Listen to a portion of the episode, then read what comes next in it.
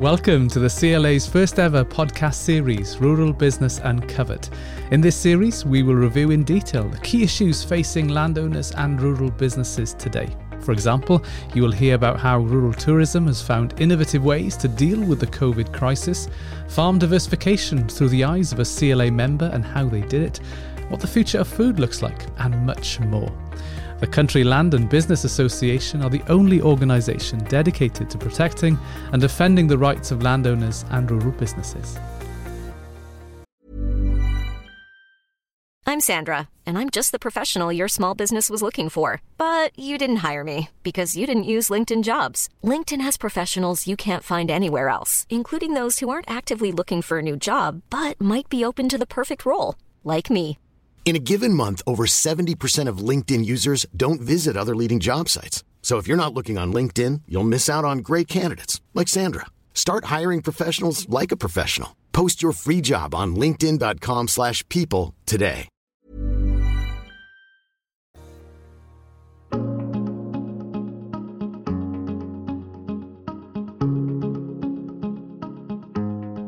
Hello and welcome to Rural Business Uncovered, brought to you by the CLA, where each week we discuss matters affecting the rural sector. The interest in farm diversification is growing rapidly, and this podcast will give an insight into a successful, diversified rural enterprise run by father and son team John and Thomas Humphrey from the Penllyn estate in the Vale of Glamorgan.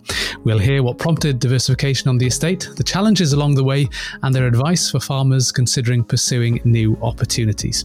John and Tom, welcome to the podcast. Now, to start, could you give a brief introduction to yourselves, starting with you, John? Yeah, Aled, I started off life, I suppose, as a teacher in inner London back in the late 1970s. And then I went and did a master's degree up in Manchester. And then I worked in industry for about 20 years, I suppose, after that. And then my dad had a stroke in 2001, and I joined the farm properly. And then we gradually got into various different businesses through through the first decade of the new century. And now we've probably got about 40 businesses on the farm. Uh, Some which are very large, and some which are very, very small, some which we operate ourselves, and a lot are through um, collaboration or tenants. Oh, brilliant. And we'll get on to talking a bit more about some of those in just a moment. But before we do that, uh, Tom, give us a bit of, about your background. Well, I uh, graduated from Edinburgh University in 2007 and then spent a year or so working in political PR and advertising. That didn't really float my boat, so I retrained as a lawyer and have just finished a decade working in commercial property law, specialising in uh, large scale mixed use developments. I moved back to South Wales permanently in March of this year, so I'm very new to the business in some ways, even though I've been sort of involved from afar for the last few years. The principal part of it, in terms of recent years, has been spent as a, a commercial property development lawyer. Oh, brilliant. Well, thank you both. It's great having you on the podcast to talk about farm diversification. And I know there's a lot going on at the Penllyn estate. You mentioned there, John, there's only 40 different businesses. But talk us through the history and when you took over the estate from your father. Talk about how, how the estate has changed during that time. Well, the estate then was a very, very large livestock farm. We, we, we used to, it's about 2,000 acres, and we, we grew about 200 or 300 acres of, of barley basically to feed the cattle. I think we had, we had a very, very large beef suckler herd which lived on um, government subsidies, really, but it had the occasional uh, highlight, which was exporting young bulls to France and Belgium. The big break, I suppose, came for us in about 2004 when the local council rang us up one day and said, Would we like any wood chip? And we said, Well, we ain't paying for it. And they said, No, no, no, that's quite wrong. We pay you. And that's how we got into rubbish. And we have become very, very big in waste processing. And now we don't do any actual processing, but we are what's called a transfer station. We consolidate local waste streams from the council, and um, then they're bulked up and sent to masses of different processing plants. So from 2004 right through till about 2012, every year we were doing something different. We were taking in new new types of waste, and it, and it became a big business. That, but that that is, sort of fading away, and we're now into some massive new new projects, which are very very exciting. And I think Tom will tell you about the development which enabled it. Just going back to the diversification theme, so the waste recycling business or businesses were our first foray into major diversification. But these days, I suppose that the jewel in our crown on the non farming side, although they are intrinsically linked, is Forage Farm Shop, which opened earlier this year. I mean, that was all unlocked by the development of a 40 acre site on the estate. And obviously, when you're developing land and, and doing a development of that scale or promoting land for development of that scale, it, it's a very emotive thing. Lots of people in the area are very passionate about it, pro and, and against. And you've really just got to put the tin hat on and engage in all the consultations and let, and let the, the project take its path. But it did get planning permission. The land was sold to Taylor Wimpey in 2016. And as a result of that capital injection, which I think lots of farms these days rely on and able to, to do diversification in, in, a major way. I mean, obviously, there are, there are many different ways to skin the cat, but it does enable you to commit significant capital expenditure to projects and really go for it. And, and we used a large chunk of that money to be able to do the farm shop. I'm sure it's been an exciting time. But did you have plans to open a shop before the development came about? You know, did you have ambitions to do that, or was it the development that gave you the stimulus or the driver to, to look at a large scale investment and a diversified? We were always planning, always putting in putting in plans. If you looked up Llwynhelig, which is our site, uh, on the Vale of Glamorgan's planning portal. It's really quite embarrassing. It just goes into pages and pages and pages of thing, things that we've tried and, and been rejected on. But we have had, during this period since 2016, we've had some really major, major things. We've got a 24,000 bird um, free range egg laying facility. facility. That's the word. So we've got the farm shop and restaurant, which is big with a big playground area and all sort all sorts of grounds. We've got a big truffle orchard, which is, uh, I suppose, what's that, about five acres, isn't it? Hazel, yeah. Hazel, and, hazel, and, hazel and, and truffles. Um, I bought a pub, a, a, local pub, and we've built a massive new grain grain handling and storage installation. It's quite buzzy here, and of course, the, we've kept on developing the waste recycling place. I, th- I think that the, the, the main theme from all of this is that we've tried lots of things and failed, mm. um, but we've never really been afraid to try. Exactly. This morning, Aled, uh, Tom wasn't doing it today, but I've been in one of the old grain, grain stores um, yeah. doing, doing uh, hardcore fitness. With, with, a ferocious woman from Bridgend. So we've laid out a, a load of jigsaw matting in there and several fitness instructors come and run their classes in there. It's just one thing leads to another, to another, to another. Um, oh yeah, and we're now looking at, at um, salad growing in one of the old sheds. Have you heard of vertical farming? Yes, yeah. yeah. Well, uh, aquaponics and all this. This looks really, really exciting. Obviously, you've got to do it collaboratively with other farmers and industrialists.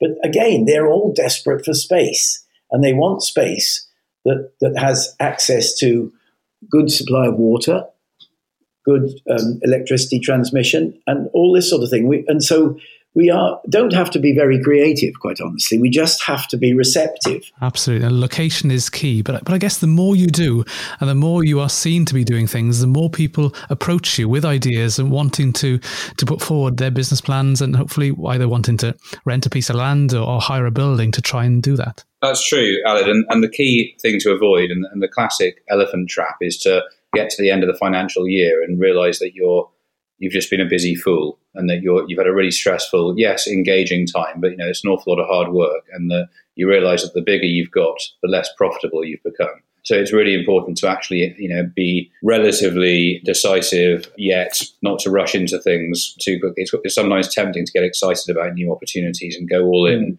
and they suddenly mushroom and grow, and before you know it, know, there's, there's an extra couple of hours added to your day. We're thoroughly enjoying the the farm shop and, and all the great local feedback we've received, but it has very it has changed our lives. We all joke about when we're going to get a weekend again. But all the family is all rallied together to, to try and save on labour costs during this startup phase, particularly with the pandemic. So we're all working around the clock um, in various different roles. So there's definitely a balance to be had between being receptive, growing, uh, engaging, being commercial, but also uh, on some level, sort of taking a pause and making sure you do a a manageable number of things well rather than a, a huge plethora of things. Less well. If that makes any sense.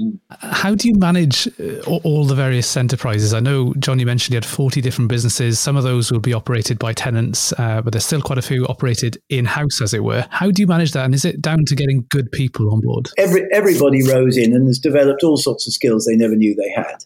But that is the most amazing thing you find whenever you whenever you take over. And when I was when I took over in 2001, I just used to regard everyone as as just people I said hello to and never really thought of what, what their in, inner resources were. And it was an absolute revelation to find what clever ideas people had. I think you know farmers and farming as, as the workforce in an industry are very in- innovative, and there's a lot of sort of natural latent intellect there, whether it's on the mechanical side or on the operational planning side to do with all sorts of things, you know, crop rotations, breeding plans, all that sort of stuff, which those skills are surprisingly transferable into all of these mm-hmm. diversified businesses. Mm-hmm. Damien, our young general manager for the farm shop, is a you know he's an agronomist by trade, and he'd worked on the farm since he was 16 as an arable expert. And, and lo and behold, all of that, all of those skills he picked up in planning really detailed, successful crop rotations were actually made him, per, you know, they made him perfect for the job in terms of delivering that project and, and spinning all those plates during the construction phase and the launch, etc. Andrew, our estate manager, is constantly having to come up with all sorts of ingenious ruses, and you you end up like any entrepreneur, you end up learning all sorts of things you didn't expect to learn about accountancy, about insolvency, about tax along the way, and then lo, before you realise, you actually know quite a lot about a lot of different things. Um, the temptation is, in the past, we've often done a project, felt that the project's sort of up and running, and then moved on to the next thing. Whereas with the, with the shop, it seems like we've unleashed a monster, which require all sorts of nurturing. Mm. I I, th- I think the best thing about it, though, which to be really positive, is with with food, everyone is your potential customer. So it's not like yeah being a being a corporate lawyer, where where people tend to avoid you most of the time. On a nice day here, it's like Heathrow Airport when before the pandemic. You've just got wave upon wave upon wave of cars coming down the the thing, all bringing money, obviously, and creating rubbish for me to pick up late in the day. but we probably have how many how many people would come on a, on a typical Saturday? There's probably hundred kids playing there in the playground. Well, yeah, yeah, I'm not sure how many covers go through, but it must be approaching, um, you know, several hundred, perhaps a thousand. But you know, just to slip in that, you know, I'm sure all socially distancing as per the regulations. Yes, exactly. of course. yeah, but it, just just going back to what Dad said about about food, it's it's been really interesting being involved in this in this new business, seeing this swing towards shopping local, and this now you know you're never really sure if you're seeing the full picture because everyone who comes to the farm shop has made a conscious decision that they do want to shop local. But it mm. certainly seems that there is a, a real bit of momentum there in terms of people caring about the provenance of their food and drink, showing an interest in the story, showing an interest in animal welfare, wanting to support local businesses, feeling proud of the area they come from. It's given our livestock managers a tremendous boost because they used to put the all the lambs uh, on, the lorry and send them off to Dunbia or whatever, and not, not really mm. see you know, that would be the end of the journey in terms of their commercial facing side of it. But now they're actually meeting the customers in the shop, hearing all this great feedback about the quality of the meat. Yeah, because that's one of the positives I think that's come out of the COVID uh, pandemic is that people have suddenly discovered local supply chains, and we constantly hear about issues and um, people challenging the sustainability of red meat production. But but there is an increasing trend towards people perhaps reducing the amount of red meat they eat, but when they do, choosing to eat better quality meat and then prepared to pay a premium for it. Do it a bit more creatively than just, just a Sunday roast. I, I think that's the key point, yeah. I, am a, I, mm. I'm a huge supporter of those who you know see meat as perhaps a, a less frequent food option. Uh, used to bringing home the bacon. You know, it used to be that very phrase when, as far as I understand it, derived from someone you know would, would get their weekly pay and as a treat would visit the butchers on the way home. You know, we shouldn't be eating meat as much as we do. Probably, if you do choose to eat meat and you and you elect to buy it, knowing that it's been responsibly raised, it's of excellent quality. You know, then I then I think that that's that's a, a perfectly mm. acceptable position to take. And the other thing you had to uh, Ali, we, I remember when we used to do the fa- local farmers market, you always found that it was really easy, especially in a town like ours, to sell the, the, the prime cuts. And you ended up with bags and bags of mince and, and yeah. diced stew. Of course, the restaurant can use up all, all, all the, all, the less, all, all the less fancy cuts. Of course. And, and, of course, you're a very innovative business and an innovative estate in normal times. But has COVID even driven you to think even more creatively than usual, to think of ways, or how can we maintain business as usual to, as safe as possible given the current circumstances? Well, it has, Alan, to be honest. And, and you know, I, I think we, are all feeling pretty exhausted by it. It's, it's a grim situation. We, we recognise that. And, you know, there does have to be this constant. I was listening to the Chancellor on the radio last week and, and the, you know, the battle he's faced sitting around the table at Cabinet to fight the corner for the economy while in the face of all of these health worries. And it is a very, very difficult line. We recognise that, that the government's having to tread. But, you know, it, it, has been exceptionally hard finding out week to week that, you know, you can only, you can only do table service or uh, new regulations in terms of capacities in indoor premises and whether, you know, we, we tried to uh, get around it by getting a marquee, a nice open-sided marquee, and then we were told that that might not qualify as outdoor space. You know, there's all sorts of worries, and it's very hard to make investment decisions or mm. commit capital to things where you're not sure if you know next month that that, that would be completely and utterly redundant. I mean, what's what's been particularly tricky is that with a startup business, your cash flow is so delicate that a two week interruption to that cash flow until you've actually gone cash positive after a few months of trading. If you have an interruption during that early phase, that can be absolutely devastating in terms of making the monthly payroll paying for paying for that month's stock.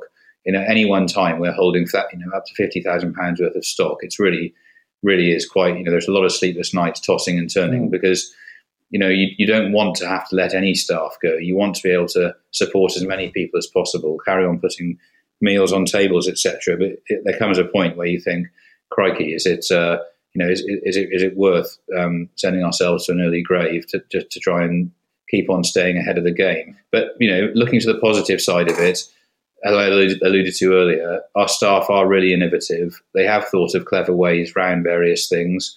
That we've we've been doing pick your own pumpkins, and we've put in place all sorts of systems to make sure that's safe and observing social distancing, etc., whilst being fun with all sorts of treasure hunts for the children and that sort of thing. Um, our, our great USP for our farm shop, which didn't require a huge amount of creativity, but was just pure good luck, was by having this lovely outdoor space where people could sit within their various pods in the open air, enjoying a nice lunch. You know, I felt desperately sad for all those inner city pubs and cafes who were told that you know they were they were allowed to open or people were allowed to, to they could fit 30 people outdoors. You know, they've got a beer garden, you know, which is barely 20 meters squared, you know, it's very, very difficult in those sorts of scenarios mm. to to um, make the most of the situation. Mm. But you know, in, in, adversity, we have seen a few a few triumphant things, and we'll just keep on ducking and weaving yeah. whilst being safe to try and make sure we, we can keep afloat until the end of this situation. Really. Mm.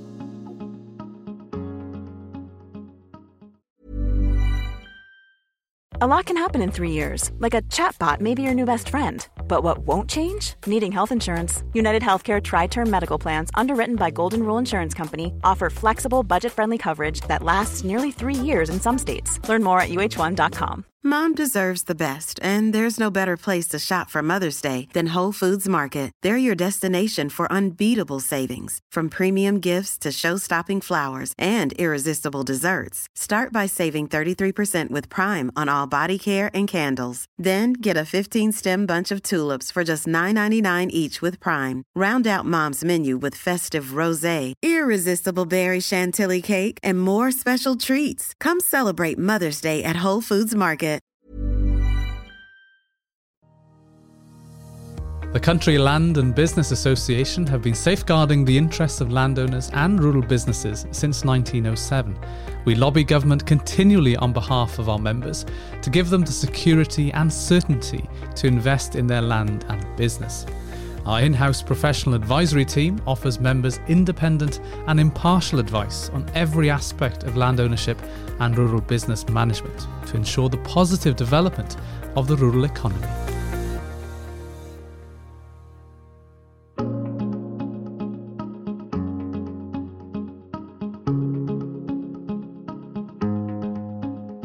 You've spent a lot of time, energy, and effort and dedication to establishing the farm shop, but, but the, the farm still continues as well. And how important is that to you as as as obviously the brand of the estate, but but also the core agricultural practice is fundamental to your identity, and and I guess it spreads the risk. Yeah, well, you, as you probably gathered, Ali, Tom and I, neither of us come from a totally farming background. I mean, we've been both both. Tom was brought up here. I was brought up, and my mum and dad had a dairy farm near Basingstoke in Hampshire when I was a small kid, because we, obviously we came back here when my grandparents died. And so we've got farming in our blood, but we've always been more semi urban, I suppose, if you like. And uh, as I said, I, I've always worked in lots of other industries, and I think that's a very good thing. And so has Tom. I think that we, we see it as very important, especially from the environmental point of view. We're both very keen environmentalists. Are we terribly interested in, in cropping and livestock farming per se. I, I, I don't know. Maybe, maybe. Uh, it's um, interesting, but not not all consuming, shall we say? But I, I, I, think that that if we stick to the model of growing crops, because the Vale of Glamorgan is, is a good crop growing area, has quite a good climate. Yeah. Um, if we stick to growing crops on the good land, livestock on the poor land, and on the really poor land, of which we've got a fair bit, we we um, make it into areas of ecological excellence. I think that's the best way to best way to run it. But fundamentally, it's an agri agri industrial business, and it always will be. We, we, do we do wait with bated breath, like I'm sure every farmer in the country does, for the outcomes of the agricultural bill, the mm. agricultural bill, the, yeah. the EMS. You know, how, what is it going to look like in terms of potential rewards for environmental initiatives? How that's going to work? You know, will it be based on improvements or you know, existing soil health, all those sorts of things. You know, will we, will we be able to plant thousands of trees in a meaningful way mm. and make it commercially viable? All of those things remain really, really important mm. to us. And you know, we, we aren't, as Dad says, we aren't really, really obsessive livestock farmers or or arable enthusiasts, but but they certainly help prop up. They are, they remain the cornerstone of the business yeah. economically. You know, as you said, Aled, they really do help spread the risk. Our egg laying unit that's a that's a tremendously comforting source of annuity income on a monthly basis during this period of the depressed revenue at the farm shop with the mm. with the pandemic. We, we, we want the farm to feel like a farm, and Dad's always felt that a, a large farm without, for example, without livestock, you know, just just mm. it's just missing something on the spiritual side almost.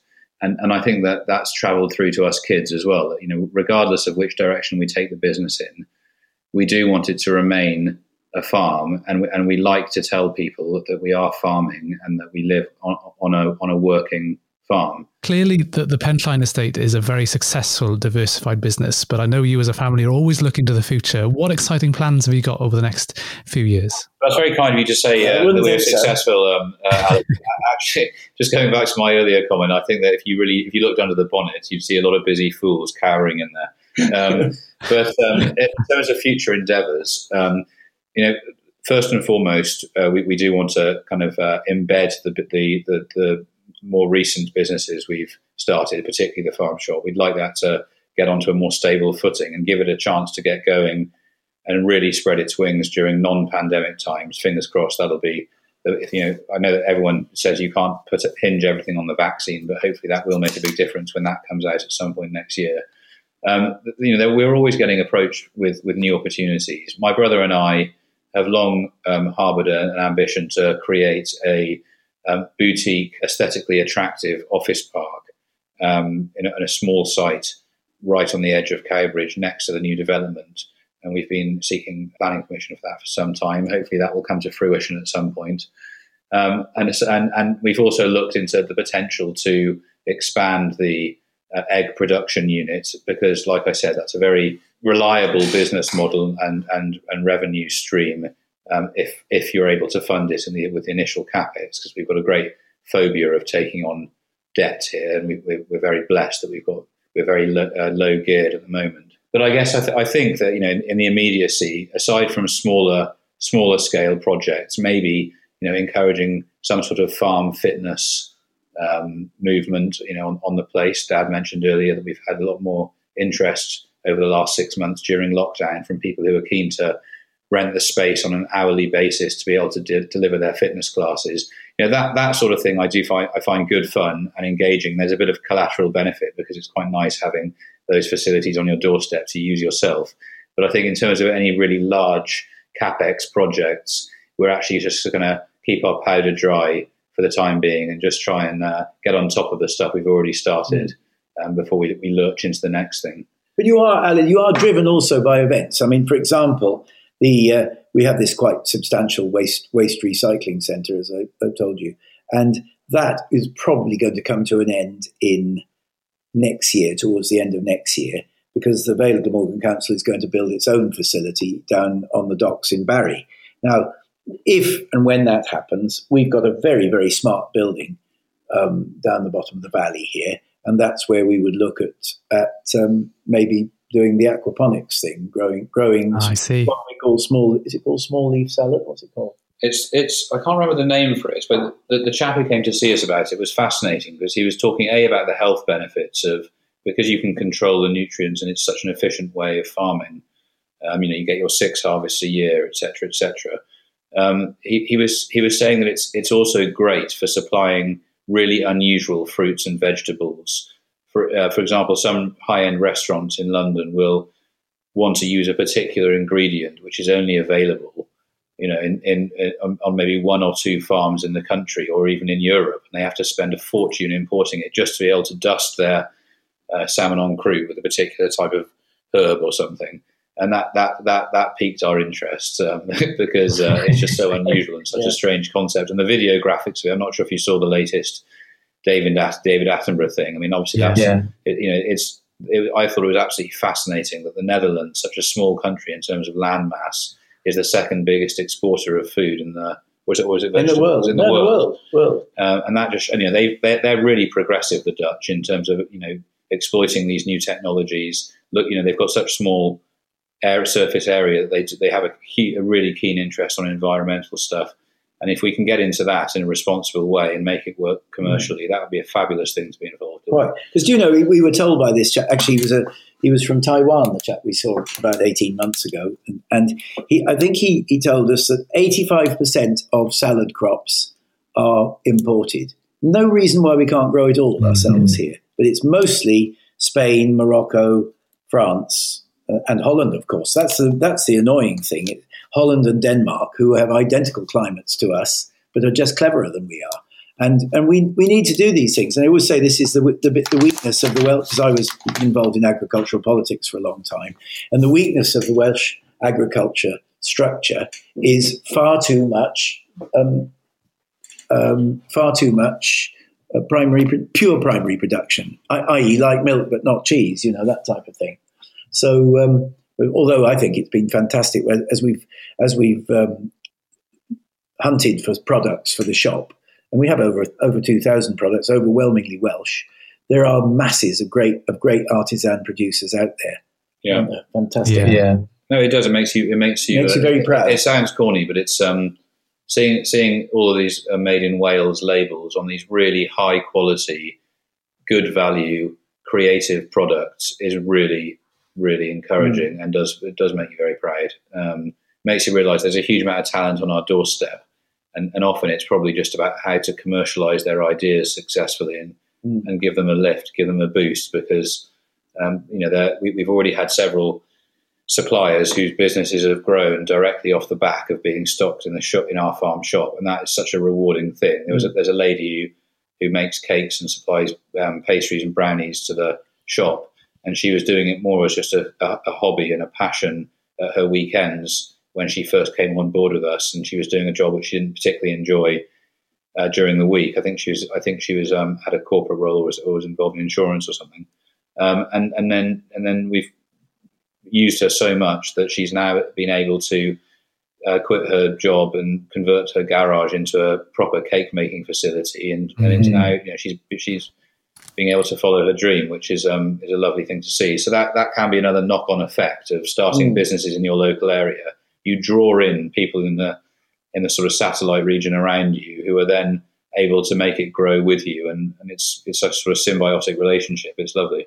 I'm sure that's very rewarding, seeing the benefits that other people get from from your initiatives, from developing the farm shop, and, and seeing your suppliers grow with you, which which I'm sure is a real benefit uh, to, to what you're doing. Now, this is a fascinating conversation, and it can go on and on and on. But what I really want to to focus on now, as as we draw this podcast to a close, is what would be your advice to CLA members who are considering diversifying into other enterprises? What what would you say your top tips? Absolutely, say yes to everything.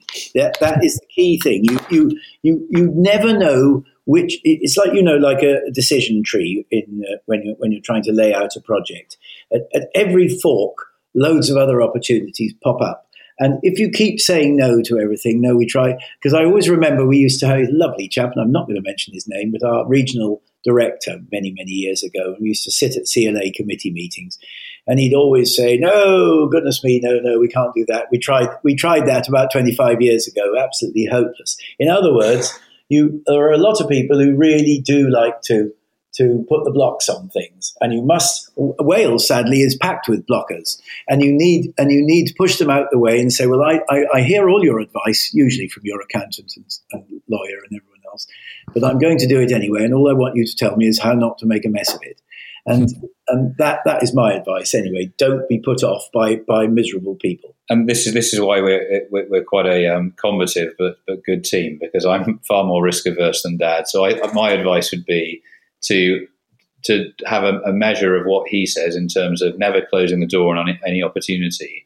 But but the key for me is taking good advice and seeking out advisors who tell you how you can do things, not why you can't do. Yes, correct. So with a farm shop, there were there were probably a hundred reasons why why why it might have been a bad or risky idea.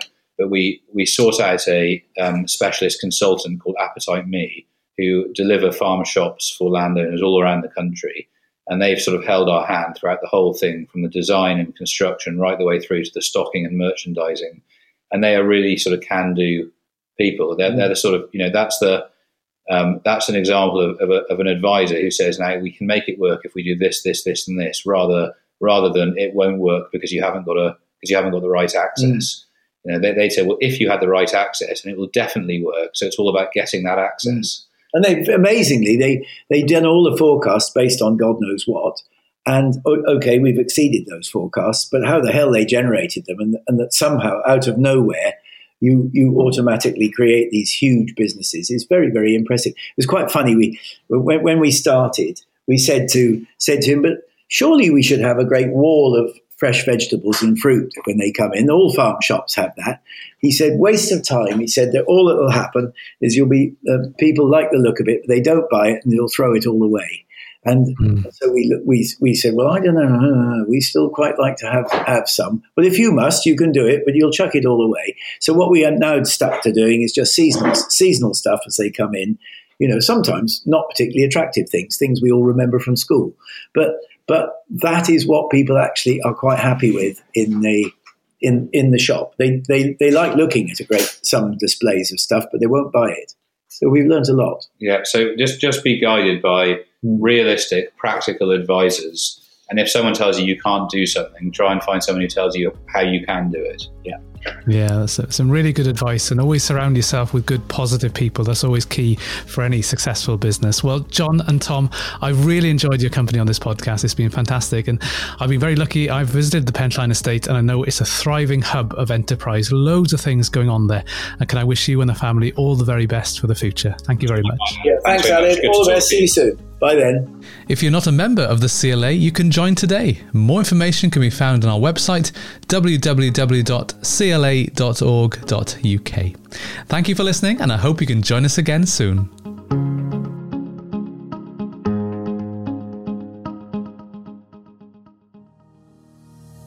You've been listening to the Rural Business Uncovered podcast, the CLA's new weekly podcast released every Friday. You can find all our episodes wherever you get your podcasts, or just search Rural Business Uncovered on your chosen podcast provider. Remember to hit subscribe or follow to make sure you don't miss an episode.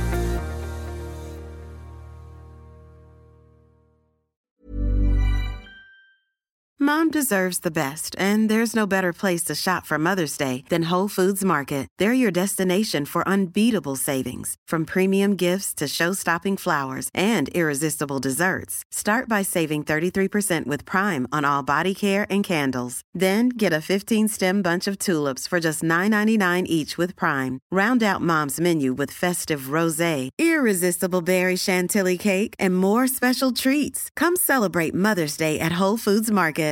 When you make decisions for your company, you look for the no-brainers. And if you have a lot of mailing to do, stamps.com is the ultimate no-brainer. It streamlines your processes to make your business more efficient, which makes you less busy. Mail checks, invoices, legal documents, and everything you need to keep your business running with stamps.com.